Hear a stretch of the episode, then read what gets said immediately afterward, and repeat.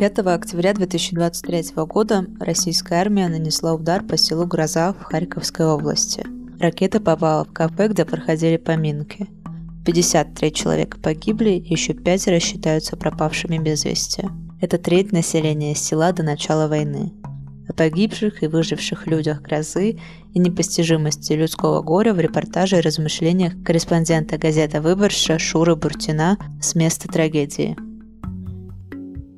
Это черта вслух. Мы хотим, чтобы вы услышали эту историю. Рано утром в Харькове мы с коллегой заходим в гостиницу. В этот момент раздаются два взрыва, почти сливающиеся в один. Дрожат стекла, мы выбегаем на улицу и видим нашего ошалевшего таксиста, который выскочил из шатающейся машины. Мы не понимаем, где это, поэтому мило болтаем с девушкой на ресепшене, спокойно завтракаем. Когда наконец доходим до места прилета, улица уже перетянута ленточками, дежурят менты. Это центр Харькова, красивый и уютный старый район. Окна окрестных домов лежат на тротуарах. Спасатели разбирают дыру, пробитую в двухэтажном кирпичном доме. Он и все дома вокруг без окон выглядят нежилыми, заброшенными. На самом деле раненых стеклами жителей уже увезли на скорых. Одна пожилая женщина с несколькими сумками стоит на тротуаре и что-то лопочет. По сумкам распиханы случайные вещи. На вопрос, куда вы едете, женщина говорит, вслипывая. «В Америку. Видите, тут невозможно. Хорошо, что я сумку купила, такая хорошая сумка». Она во власти инстинкта, который приказывает бежать как можно дальше – и когда в соседний дом попадает Искандер, ты превращаешься в зверя. Пока мы с ней говорим, спасатели находят тело десятилетнего ребенка. Второй прилет в 100 метрах от Пушкинского сквера. Машины уже догорели, пострадавших увезли. Обломки Искандера лежат на клеенке. Солнце русской поэзии смотрит на пятиметровую воронку в асфальте. Балконы окрестных домов превращены в лохмотья, но чудом никто не погиб. Только пару десятков спящих людей посекло стеклом. Когда накануне друг сообщил мне, что в селе под Харьковом убило 50 человек, мне стало муторно. Я подумал, что вроде как надо ехать. Зачем? На самом деле непонятно. Журналисты, как стервятники, слетаются на гору трупов, но какой в этом смысл? Если человек может ужаснуться, он ужаснется и так, а репортажи делают события еще более обычным. Наш фиксер гонит по трассе. Мы хотим доехать в грозу раньше, чем остальная орава журналистов – я вспоминаю, каким мудаком себя чувствуешь, приставая с расспросами к людям, которые только что потеряли родного человека. Может попросить близких вспомнить, что именно погибший делал вчера? Солдаты на блокпостах пропускают нас не глядя. Интересы офиса президента сегодня совпадают с нашими. Приехав, мы видим, что камер уже больше, чем людей. Село маленькое, из трех улиц. По ним ходят группы девушек-психологов в синих накидках и ласково разговаривают с местными женщинами. Кроме них на улицах – менты, ООНовцы на белых джипах и несколько бригад волонтеров. Журналисты стараются друг другу не мешать. Мы вместе окружаем очередную заплаканную женщину и задаем ей одни и те же глупые вопросы. Расскажите, как это было? А почему вы туда не пошли? А как вы думаете, почему они это сделали? При этом стараемся встать так, чтобы не попасть в кадр друг к другу. О чем еще спросить убитого горем человека, из которого нужно вытянуть яркие подробности? Утром в четверг в селе должны были состояться поминки по Андрею Козырю, погибшему на фронте сельчанину. Напротив руин на лавочке сидят три старика. Главный – пожилой дядька с тяжелой квадратной челюстью и лицом грубого угрюмого человека. На просьбу представиться отвечает с недоверием. Коля. А фамилия – Фоменко. Старики вводят в курс дела. Андрей был в Польше. Постоянно где-то на заработки ездил. Как только началась война, он с сыном Денисом приехал с Польши и пошел на фронт. В одном окопе с сыном был. Что-то прилетело, батька убила, а он остался. Сын взрослый, лет за 20, женился уже, недавно свадьба. Андрея похоронили в Днепре, а сын еще воевал полгода. Потом деньги получил, решил перезахоронить. Ну и батька там загинул, а хлопчик тут, и Жинка, и Жинкина мати, и тесть его гриб погиб. Нам рассказывают, что Андрей погиб при сыне. Денису было важно похоронить отца на родине и устроить в селе достойные поминки.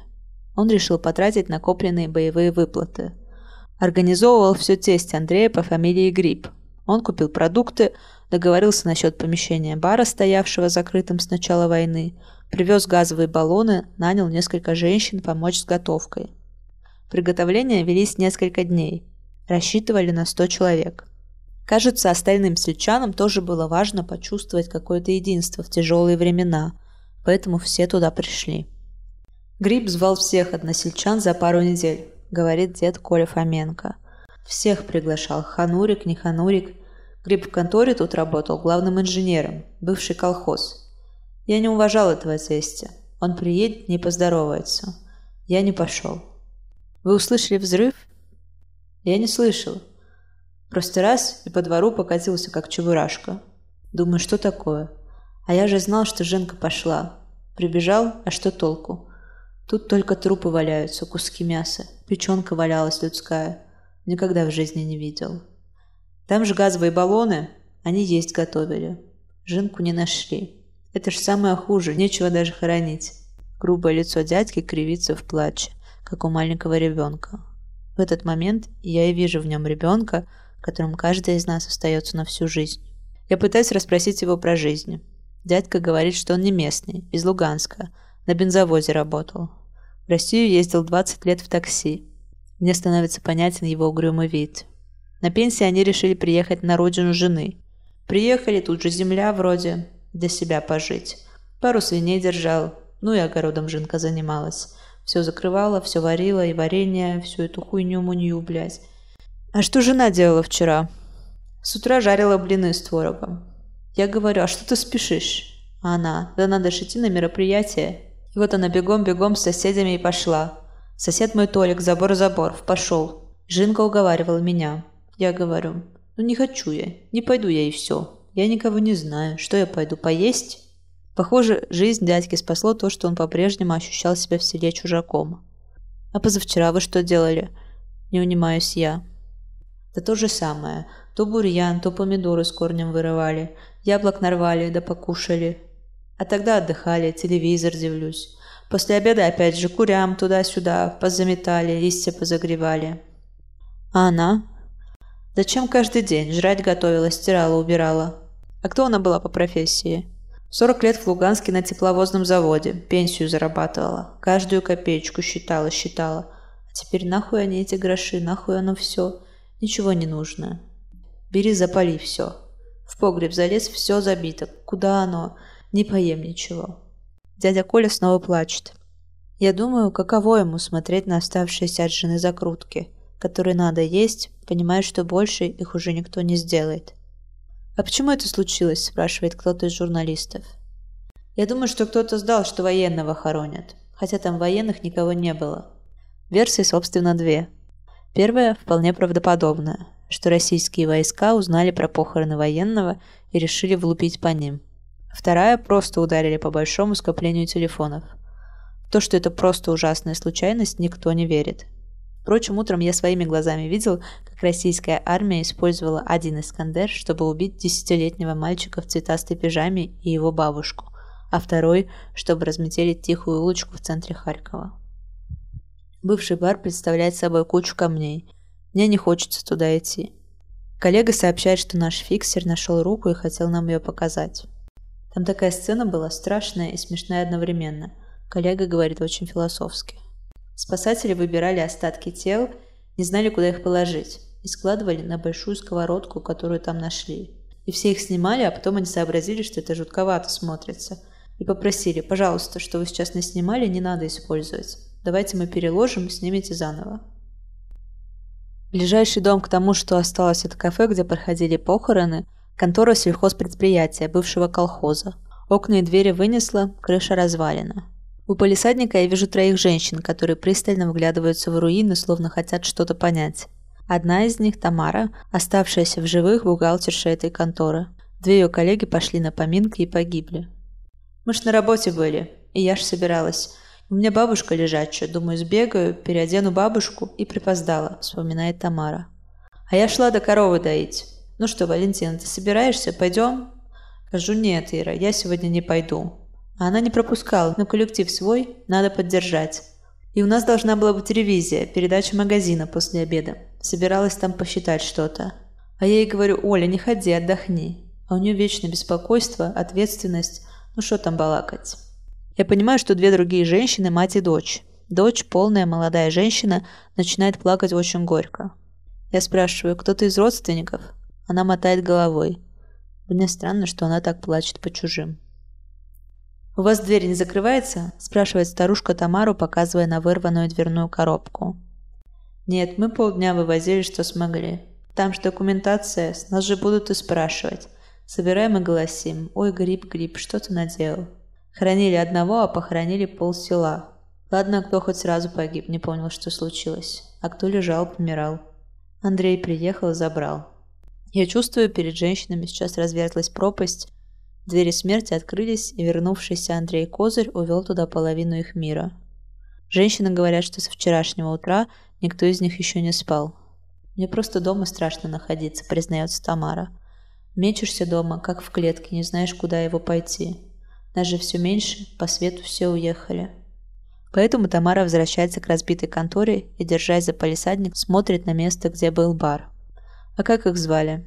«Ирина и Галина», – отвечает Тамара неохотно. Я чувствую, что она хочет сказать. Какое это имеет значение, как их звали?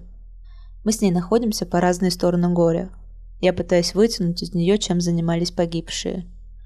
Да люди как люди, все буднично. Простые, нормальные люди. Ну, бухгалтерия, ну чем мы занимались? У нас в поле работают механизаторы, мы собираем сводку, топливо, кто чем заправляется. Расскажите о ком-то конкретно. Ну как конкретно рассказать? Жили все своей жизнью в основном. Но общались через забор. Куда там, что там, как там. Помощь нужна, не нужна. У молодежи был свой девишник, у нас свой. Девчата праздники отмечали. Мечтали, ездили, явились на другие страны – Приезжали нам тут рассказывали. И оккупацию пережили дружно. Никто никогда врагами не были. И в одну минуту. Ну, может, про кого-то отдельно расскажете? Твердохлеб Ирина, Хабайка Татьяна, Пантелеева Ирина, Таран Галя, Андрюсович Миколы Жинки Татьяны тоже нема. Ох, не могу, извините. Но люди же погибли, мне кажется, важно про них рассказать. Да люди как люди, это их не поднимет. Тут за одного конкретно не скажешь. Тут всех нужно каждого конкретно брать, а всех вспоминать это тяжело. Видимо, женщина пытается объяснить, что по отдельности люди не существуют, описать всю потерянную жизнь за пять минут она не может. Увидим мужчину средних лет в трениках и шлепанцах, который сбивчивой походкой идет к бывшему бару. «Я просто хочу пойти посмотреть, как моя жена погибла», — говорит он с пьяным нажимом. «И все. Просто и все. А что мне делать? Просто в запой пойти, как русскому? Пьяный смотрит на нас. Как украинскому мужику на три дня запить? Как вас зовут? Юрий. У меня жена лежит. У меня остался дом пустой. Мне делать нечего. Я не знаю, как мне быть. В Досафе я работаю, мне звонят хлопцы. Грозу пизданула, бар разрушила. А моя жена в конторе работает, и у меня сразу интуиция, плохое чувство. Я приезжаю, а это моя жена лежит. Я думал, ее спасло, а ее не спасло. У нее голова пробита, живот пробит и ногу. Хлопцы.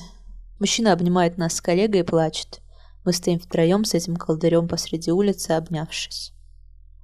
«Так вы с России. Передайте этому Путину, идиоту. Я себе достану автомат. Что мне делать? Я пью. Водка у меня стоит, приходите». На самом деле выпить ужасно хочется. Не можем, работа. «Так вы из США? Передайте тому Байдену, идиоту, хай кончает войну. Ну нахера нам это надо? Ладно, я пойду. Мужчина уходит к месту взрыва. Похоже, что эти сутки он просто бессмысленно ходит между руинами и пустым домом. Еще две женщины стоят в отдалении от бара. Красивая девушка с телевидения спрашивает их. «Как вы думаете, почему они это сделали? Здесь есть какие-то военные объекты?» «Мы не знаем».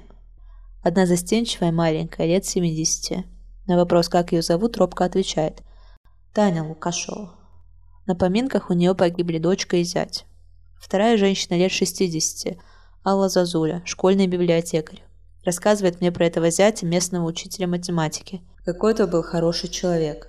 Как он водил детей в походы в лес, в Одессу возил, в Светогорск на экскурсии. И дети до него с душой. Один раз кот у него залез на стол. Таня тихо смеется а онлайн вел, по компьютеру. И детвора со второго класса все своих котов начали показывать. У меня тоже кот, и у меня кот. Я вижу, что у Тани какой-то счастливый, почти блаженный вид. Алла говорит, что у нее муж и сын на войне. Вместе пошли служить. Сына мобилизовали, и муж пошел с ним. Таких историй, когда отец идет на фронт, потому что не хочет отпускать сына одного, я слышал уже много. Я спрашиваю Таню, кто она по профессии. «Штукатур-строитель», — отвечает она радостно. Хотя училась на электросварщика, но я сварщиком недолго была, а штукатуром всю жизнь. А муж у меня каменщик-плиточник. Мы работали по вокзалам железнодорожным. И вот мы где не едем, везде мы робили. Внучка говорит, как получается, что вы все это строили? Таня счастливо смеется. Кажется, что она вообще выпала из ситуации и находится где-то за пределами своей жизни, где произошедшее не до конца реально. «Дочку я мертвой не видела», — говорит Таня задумчиво. «Зятю нашли, опознали, а дочку и сваху не нашли. Не верится, что ее нет. В хате все смотришь, то ее вещи лежат, то она сделала что-то.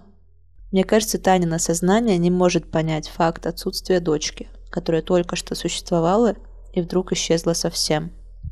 Подъезжает машина, мужчина спрашивает, дома ли Валерка. Про Валеру я уже слышал. Это мужчина, у которого погибло шестеро родных.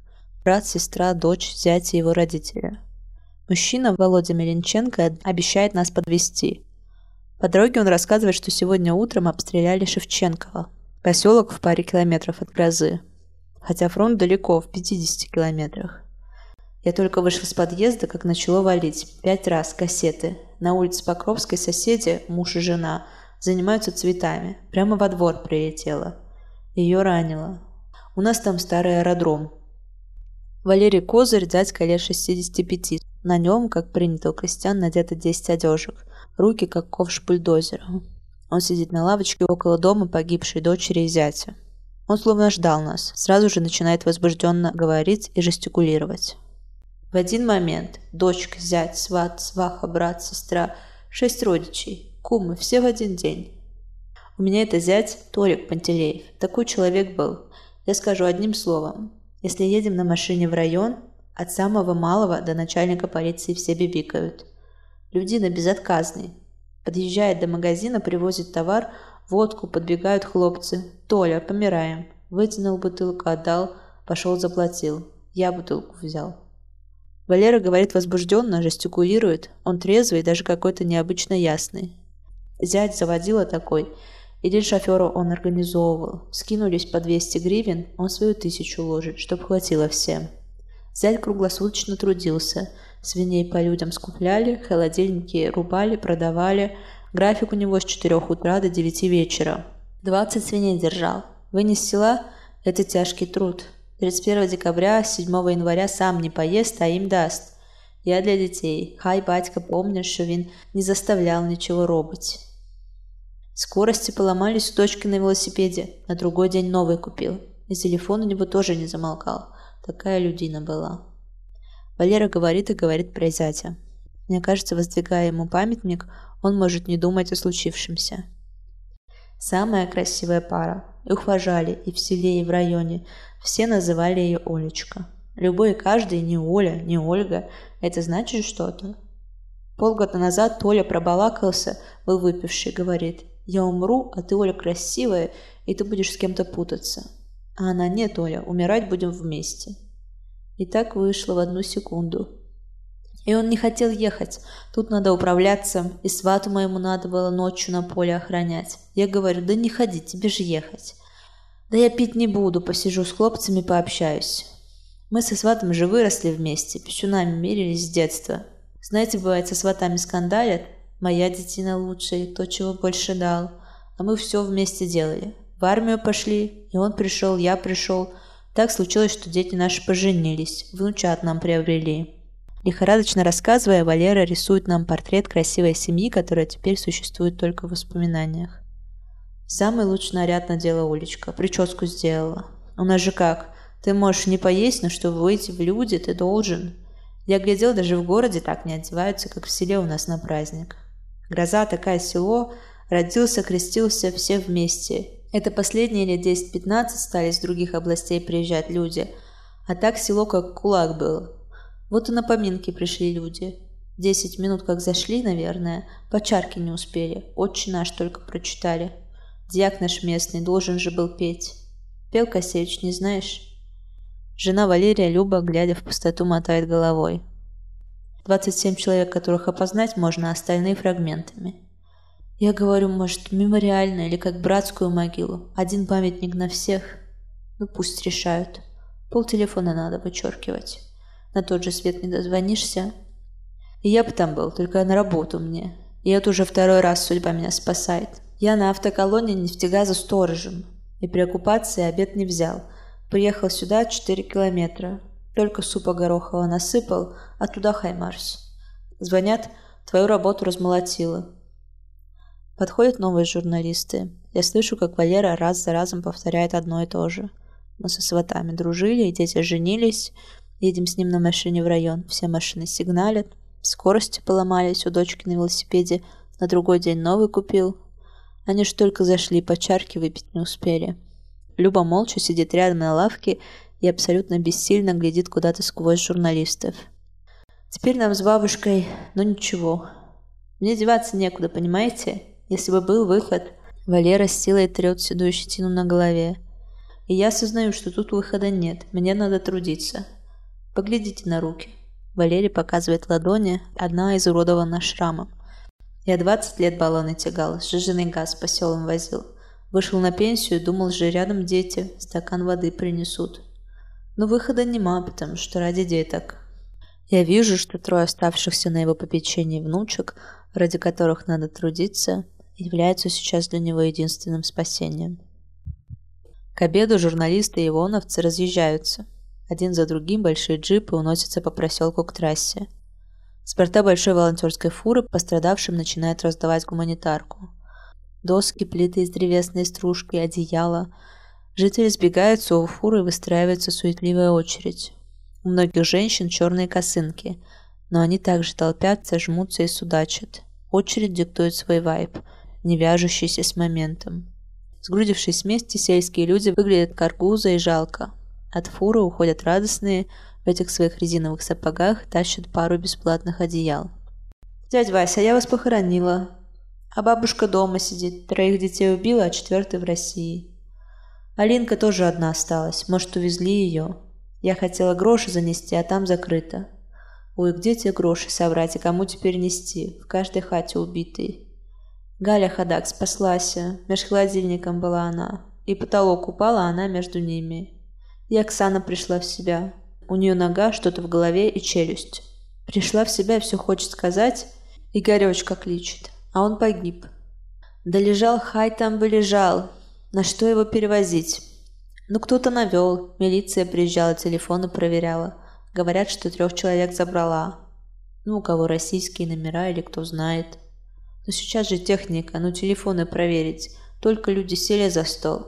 Во-первых, конечно, тех, кто там не был, проверять. Ой, я не знаю. Какая-то женщина в черном платке с двумя детьми грузят в старую копейку с прицепом плиты и доски. Я спрашиваю, кто у нее погиб. Кто-то двое, я не успеваю запомнить. Прошу ее рассказать в обмен, предлагаю разгрузить машину. Она соглашается, но взяв рюкзак, я вижу, что копейка дергается с места и уезжает. А дед за рулем бросает на меня косой взгляд. Упрямо решаю их найти, на перекрестке вижу трех старух на скамейке. «Не надо нас расспрашивать», — говорит одна. «У всех тут погибшие. Вам интересно, а нам не интересно». Я иду по селу, вглядываясь в дворы. Крашеные машины стоят перед каждым третьим двором. Из-за заборов сумрачно поглядывают хлопцы. Я вспоминаю корреспондентку, которая задавала риторические вопросы, ожидая нужный ответ. Блять, ну просто пройдись по селу. Теперь я вполне верю и в скопление телефонов, и в звонок корректировщика. Начинается дождь. Я подсаживаюсь в машину к испанским журналистам и тоже уезжаю. К вечеру все разъедутся – и село останется само собой. Маленькое, серое и обезлюдевшее. Этот текст для черты написал Шура Буртин, отредактировал Илья Панин. Его текстовую версию вы можете прочитать на сайте черта.медиа.